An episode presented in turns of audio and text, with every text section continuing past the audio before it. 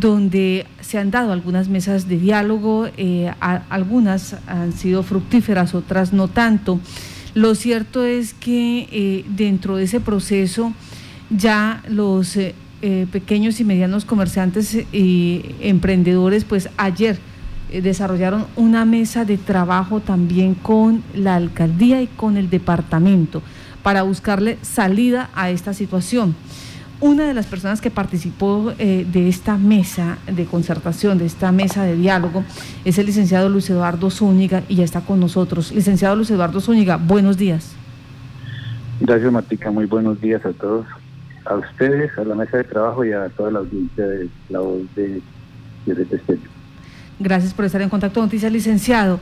Eh, ¿Con qué objeto ustedes se reunieron ayer? ¿Cuál fue esa, esa motivación que tienen para que los gremios pues se, vean, eh, digamos, exhortados a, liderar estos procesos? Sí, Martica, primero hay una situación bastante compleja en el departamento y en esta mesa de trabajo con el gobernador, con las autoridades, el alcalde, las autoridades eh, militares y de policía del departamento, se presentó un balance, un balance en este momento de las pérdidas tan de las pérdidas y los empleos que se están perdiendo en Casanare, que corresponden aproximadamente a 280 mil millones de pesos en un mes de paro es el balance. Igualmente, eh, el peligro del el cierre de varias empresas, inclusive varias producto del paro, varios empresarios, varios pequeños empresarios les ha tocado cerrar varias empresas. Entonces el balance es un poco complejo porque también se han perdido alrededor del 17% del empleo formal de Casanare, porque eh, la suspensión, la suspensión de los contratos fue inminente porque algunos tienen unos, eh, tenemos el caso por ejemplo de la vía que está totalmente paralizada, de la vía de la construcción de la doble calzada, y en fin, otros sinnúmero de empresas que están bastante afectadas. El sector arrocero está bastante afectado porque los abonos no les han podido llegar a tiempo para poder, los fletes les han subido de Buenaventura hasta allá, se pagaba una tonelada en 130, 140 minutos, ahora vale el doble, en fin, hay una serie de incrementos bastante onerosos que ponen en riesgo todo el, sector productivo. Es la mayor preocupación y allí se expresó en la mesa de trabajo todas estas situaciones. En el caso de los comerciantes también, hay una gran afectación porque no llegan los, los, los productos tiempo, producto del transporte también que ha subido, los incrementos son notorios en cada uno de los productos de la canasta familiar. En fin, todo el sector está afectado y realmente, pues eh, la conclusión que se llega acá allí es que se debe desbloquear las vías, que se debe, allí la, se respeta la protesta, pero que se debe desbloquear las vías y ese es el acuerdo fundamental que llegamos donde hay voluntad de todas las, todas las partes, tanto del departamento, del municipio, como de los entes, eh, los entes de autoridades de, del orden militar y del orden de policía. Sí. Bueno, esta fue la petición que ustedes como, mm, eh, digamos, empresarios hicieron a las autoridades, en este caso, gobernación, alcalde, policía y ejército. Eh, ¿Ellos qué responden? ¿Qué dicen? ¿Hay posibilidad? ¿No hay posibilidad? ¿Cómo se va a hacer de pronto para lograr ese desbloqueo de vías? Sí, se va a mantener el desbloqueo cumpliendo los protocolos que emana el decreto 003. ¿Eso corresponde a qué? Que es en el decreto 003 fundamentalmente lo que expresa es que la primera la primera decisión que hay que tomar es dialogar con estas personas y ya una vez se cumplan otra serie de requisitos que esté individualizado estas personas, pero se tiene allí un gran limitante, es que allí realmente no hay una una voce, no hay una vocería de, paro, hay más bien como muchas eh, muchas muchas fracciones dentro del mismo paro que no permiten como tener un vocero. Y también hay una limitante que la mayoría de los que están ahí en el bloqueo hay un gran, gran un, gran número de personas que no se identifican. Entonces eso ha imposibilitado realmente de poder establecer por parte de las autoridades un diálogo permanente. donde ha intervenido pues obviamente que todas las instancias de derechos humanos como la personería, la procuraduría, la defensoría del pueblo, allí se allí todos estos entes han concurrido, pero ha habido como ese dispersamiento de los manifestantes en el sentido de que no tienen una unidad frente a quien los representa y es allí donde se ha presentado bastante complicación. Pero aún así el acuerdo el acuerdo es que, que se debe bloquear porque el sector eh, el sector productivo de Casanar está en riesgo. Sí. Varios sectores productivos, eh, como los arroceros, conocíamos una carta ya hace algunas semanas donde amenazaban ir a paro por lo del TLC, lo mismo los ganaderos también se unieron a este proceso, eh, proceso pues muchos de ellos han estado con el paro nacional, con el con el Comité del Paro Nacional. Eh, ¿Qué pasa al interior de ustedes? Porque pareciera que no, no, puede, no hay como, como esa comunicación entre ustedes y los jóvenes que eh, en su mayoría son los que han estado allí en el sector del vivero. Sí, el problema que le estaba comentando en, hace un momento, el problema es que allí hay unos grupos de paro, no exactamente de, de gente, personas de acá de Casanares, que ni siquiera se identifican. Entonces hay una como un hay como una importación de personas para poder mantener ese bloqueo donde se presume que pues que son con unos intereses totalmente distintos y que no quieren dialogar. Además de eso, pues no quieren dialogar porque tampoco hay con quién ni tampoco se sabe con quién. Entonces, por parte de, de los gremios se ha solicitado al, al Estado, a la Presidencia de la República, que se dialogue y que se lleguen a acuerdos, que se inicie una ruta, pero que el camino correcto no es perjudicar a los demás. Con los bloqueos se está poniendo en riesgo ese sector empresarial de todo el país, la economía de todo el país, el sustento de muchas familias. Entonces, se requiere fundamentalmente es que haya voluntad también para que se desbloqueen las vías. Ese es un punto muy importante, que el diálogo se mantenga y que se empiecen a, construir acuerdos, que eso es lo, más importante.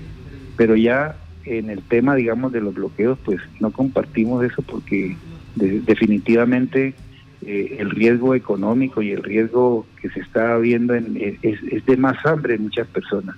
El sector más desfavorecido, la gente más pobre es la que está sufriendo más porque sus productos valen más, porque va a tener menos posibilidades de poder suplir lo que es su la canasta familiar. Ese es un tema bastante delicado. Sí. Entonces, ¿qué es lo que pasa?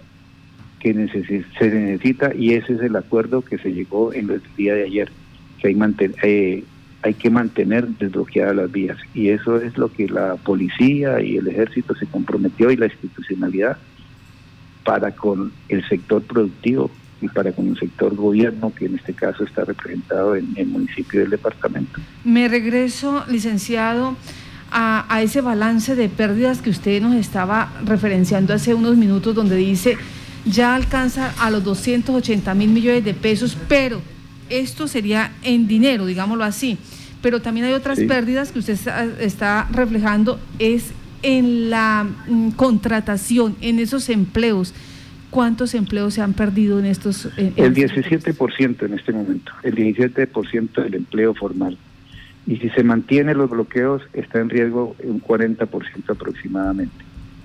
Ah. Y el ese, eso corresponde fundamentalmente en unas eso de eso martica desde la desde la óptica del, empleo formal ahora el empleo informal pues ha sufrido con mayor vehemencia esta situación de los bloqueos, con mayor vehemencia porque es un, un, sector que vive exclusivamente del sector formal, o sea, de usted ve que un vendedor ambulante, que un señor que no tiene cámara, que no está inscrito en la Cámara de Comercio, este, este empleo que se genera, digamos, individualmente está también bastante afectado.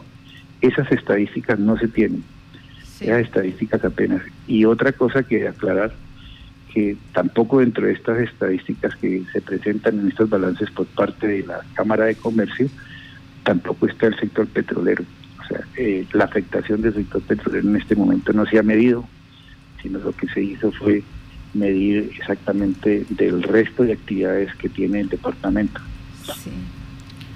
Licenciado, usted pues ha tocado uno de los puntos sensibles allí y es el tema de la falta de líderes claros dentro del grupo que se ubica en este punto del vivero y mantienen los bloqueos. El gobierno departamental y el local pues han sido enfáticos en decir que continuarán a través del diálogo buscando ese consenso. Pero eh, ese, ese, pues siempre ha sido eh, eh, el, el, común denominador, pero cómo lograrlo si, si usted mismo nos ha dicho, no hay un joven, no hay un líder allí, no hay varios líderes, no hay cabezas visibles que puedan negociar. ¿Cuál, cuál ha sido cualquier otro planteamiento que se haya hecho por parte de ustedes ante esta situación y ante el mandatario que participó de la reunión? Pues es muy complejo porque los mismos le, le, vuelvo y le insisto, ¿con quién va a dialogar usted si no hay si no hay una identidad con quién de, de, responsabilidad frente a un tema de diálogo? Cuando yo necesito entablar un diálogo, diálogo, pues necesito primero conocer qué están exigiendo y segundo conocer la identidad de esas personas, a quién representan, etcétera. Pero si ni siquiera los puedo identificar para saber cómo se llaman, mucho menos entablar, mucho menos eh, poder entablar una, un, diálogo sobre unas peticiones que no han hecho. O sea, es muy difícil. A ese sector, ese sector es el que está, digamos, radicalmente para eh, que quiere mantener esos bloqueos.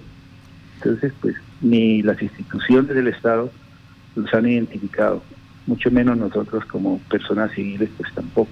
Sí, licenciado, normalmente eh, estos sectores o, o, estos colectivos, escuchábamos al ministro hace algunos momentos, eh, nombrar los colectivos que han hecho parte de todo este proceso del paro capítulo Casanare y muchos de ellos están allí reflejados eh, en el vivero, en el sector del vivero. Ellos, algunos, aducen que se deben a alineamiento, a la negociación del Comité Nacional de Paro. Eh, las directrices las estaría dando el Comité Nacional de Paro, pero queda la percepción para los jóvenes cuando uno les pregunta, dicen, no, es que yo me represento a sí mismo. En ese orden, ¿el Comité de Paro Nacional realmente lo representa a ustedes como agremiaciones? Porque ya los jóvenes nos han dejado entrever que no. ¿A ustedes lo representa como agremiaciones? No, definitivamente no. Es que el, el liderazgo, digamos, que conocemos por la prensa y los representantes de la negociación con el gobierno nacional del Comité Nacional de Paro son fundamentalmente los sindicatos. Están representados en la CUD, están representados en FECODE, están representados en esos sindicatos más fuertes que hoy tiene nuestro país. Y fundamentalmente ellos son los voceros supuestos y los indígenas.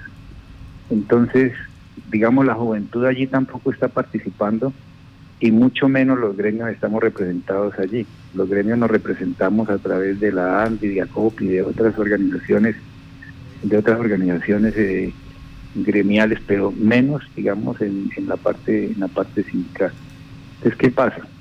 Pues el diálogo fundamentalmente ha sido con el gobierno. Lo que pasa es que el Estado, digamos, necesita hacer unas reformas estructurales para poder mantener eh, sanas sus, sus, sus finanzas eh, pero en este momento pues está inclusive construyendo. Y el sector productivo, el sector empresarial colombiano está dispuesto a colaborar y a pagar inclusive más impuestos con tal de que esta situación se pueda, se pueda solucionar. Ese es un hecho. Todo el sector productivo en el país lo ha manifestado públicamente. Aquí en Casanare no es la excepción. Casanare estamos dispuestos a poder colaborar para que esta situación se pueda solucionar. Pero en una situación específica como la que estamos planteando de unos líderes que no, no sabemos si tienen norte, sur o quién o a quién, o se representan a sí mismos como usted lo dijo, pues es complejo. Es una situación bastante difícil. ¿Por qué? Porque hay muchos jóvenes que están desorientados y hay una protesta por protestar. Usted les pregunta eh, qué es lo que quieren y simplemente argumentan es lo que usted ya expresó anteriormente, que hay un paro nacional y que lo apoyan y eso es todo, pero no hay una, una propuesta. Por parte del departamento y por parte de los gremios y por parte del municipio, pues se está hablando de poder construir una política que permita realmente darle oportunidades a estas personas, no solamente a ellos, sino que hay que hacer unas propuestas de transformación en el tema de los recursos que se puedan colocar para que el emprendimiento y las personas tengan oportunidad de poder iniciar una empresa, iniciar un negocio, iniciar algo productivo que le genere un ingreso digno y que puedan subsistir. Sí, y permítame. Por la otra parte. Licenciado. Por otra parte, pues sí, sí, Permítame, permítame algo que usted eh, nos llama la atención y para que nos ayude a entender esa partecita. Usted dice, hay personas foráneas a Casanare, pareciera que se importaron, importaran personas con intereses distintos para mantener ese bloqueo allí en el vivero. Eh, ¿Tienen ustedes información? Eh, ¿Qué tipo de, personas son eh, estos o, cuál es el objetivo de, este grupo de personas que tienen intereses distintos a realmente a la situación del paro? Pues lo que nosotros vemos allí inicialmente, para darle respuesta a su pregunta, es una guardia campesina que se llama, que, que la han llamado, que tiene, que se presenta con uniformes y presenta pues más o menos algo de organización, que dicen que vienen desde Arauca, Boyacá y Bogotá, que vienen eh, para apoyar a los manifestantes en el bloqueo que se está haciendo. Eso es, entonces, y de parte pues de otras personas, pues nosotros no, no tenemos solamente lo que se comenta en, en, en los lo que se comenta por parte de la comunidad en general, que son personas que no son de aquí porque nadie los conoce, no son de aquí de, la región. Son personas que seguramente han venido de otros, de otros lugares a generar esta situación de bloqueo aquí en el departamento de Casanare. O sea, la percepción que ustedes tienen es que esta guardia campesina serían los que en el fondo están liderando este proceso y, y estarían usando a los jóvenes casanareños para estar allí en el sector del vivero. Pues no sabemos, hay muchas organizaciones, ¿no? Y no somos nosotros pues las personas que podríamos afirmar esta situación. Lo que entendemos es que hay bastantes organizaciones y detrás de todos estos paros hay unos intereses distintos a seguir para continuar estas protestas y estos bloqueos, distintos en el aspecto de que eh, ya no se trata, digamos, de protestar contra el Mm, ya no se trata de protestar contra, la reforma, tributaria, contra, contra las reformas que ya se cayeron para no repetirlas, sino que ya ahora pues no hay tampoco como muchos argumentos, entonces ahora es que desmonten eh, la policía, que desmonten la fuerza pública, que no haya todo ese tipo de peticiones que realmente nos parece que eso es ir contra la institucionalidad, entonces ya esos son otros intereses totalmente distintos, porque en este momento lo que nosotros debemos hacer y lo que el sector productivo de Casanare ha hecho es respaldar sus instituciones, sus instituciones de policía, del ejército, de la Armada en general, todas las instituciones del Estado y las instituciones democráticas que hoy tenemos. Compartamos o no compartamos las, las ideas de estos gobernantes, tenemos que respaldar las instituciones porque es la democracia la que nos permite participar, es la democracia la que nos dice, nos da el camino más bien para poder expresar nuestras inquietudes o nuestras solicitudes frente al Estado y también de decidir quiénes son nuestros gobernantes. Eso es claro. Y si mm. nosotros pretendemos que, que, que, que, eso se debilite, si dejamos, perdón, más bien, que eso se debilite, pues es complicado. Es una situación bien difícil que eso no lo podemos permitir. Sí, licenciado Luis Eduardo Zúñiga, muchas gracias por estar en Contacto Noticias. Mm, William, ¿queda eh, pendiente algo? Sí, quería eh, preguntarle, licenciado, bueno, eso en, cuanto al tema de las eh, posibles acciones que se puedan hacer con el tema del eh, bloqueo que se registra al ingreso de la capital en cuanto a propuestas, digamos, de incentivación, de inversión, de ayuda a esos eh, pequeños comerciantes que se han visto afectados en su labor, en sus establecimientos. ¿Hubo alguna propuesta por parte de la administración municipal? No, por ahora, por ahora no. Por ahora, digamos, eh, el tema central se trata, el tema central es cómo cómo podemos volver a la normalidad. El tema central. Ahora la situación ya de esto no se ha tratado, realmente se ha dejado las puertas abiertas para el diálogo, para seguir construyendo y esperamos seguir participando allí y opinando y tratando de que se llegue a alguna situación más concreta frente a este a este tema que usted plantea. Pero por ahora es, es un tema que no se ha tocado. Bueno, muchas gracias por estar en contacto con Noticias, licenciado Luis Eduardo Zúñiga. Él es una persona más de los que participó ayer en esta reunión donde se le exigió directamente, se le requirió a la alcaldía, al departamento, a la policía, al ejército y a las entidades de control que eh, se diera el desbloqueo de las vías en el departamento de Casanare. La información, la radiografía que nos presenta, 280 mil millones de pesos en pérdidas, el 17% del empleo se perdió, al menos eso es lo que ellos están argumentando. Y dos, llama la atención porque eh, en principio, el 28 eh, de abril, cuando se dio la situación del paro y las días subsiguientes, pues fueron algunos de los gremios que hicieron sus cartas respectivas, que se unieron al paro nacional, que hicieron ese llamado de la necesidad del gobierno de cambiar la política agraria, la política eh, de reforma tributaria, de reforma a la salud, entre muchas cosas. Hoy están diciendo ya es suficiente, eh, hay que revisar qué, qué se ha logrado, qué no se ha logrado, pero no hay que bloquear las vías porque los afectados están siendo realmente el comerciante, el pequeño y mediano empresario en este momento.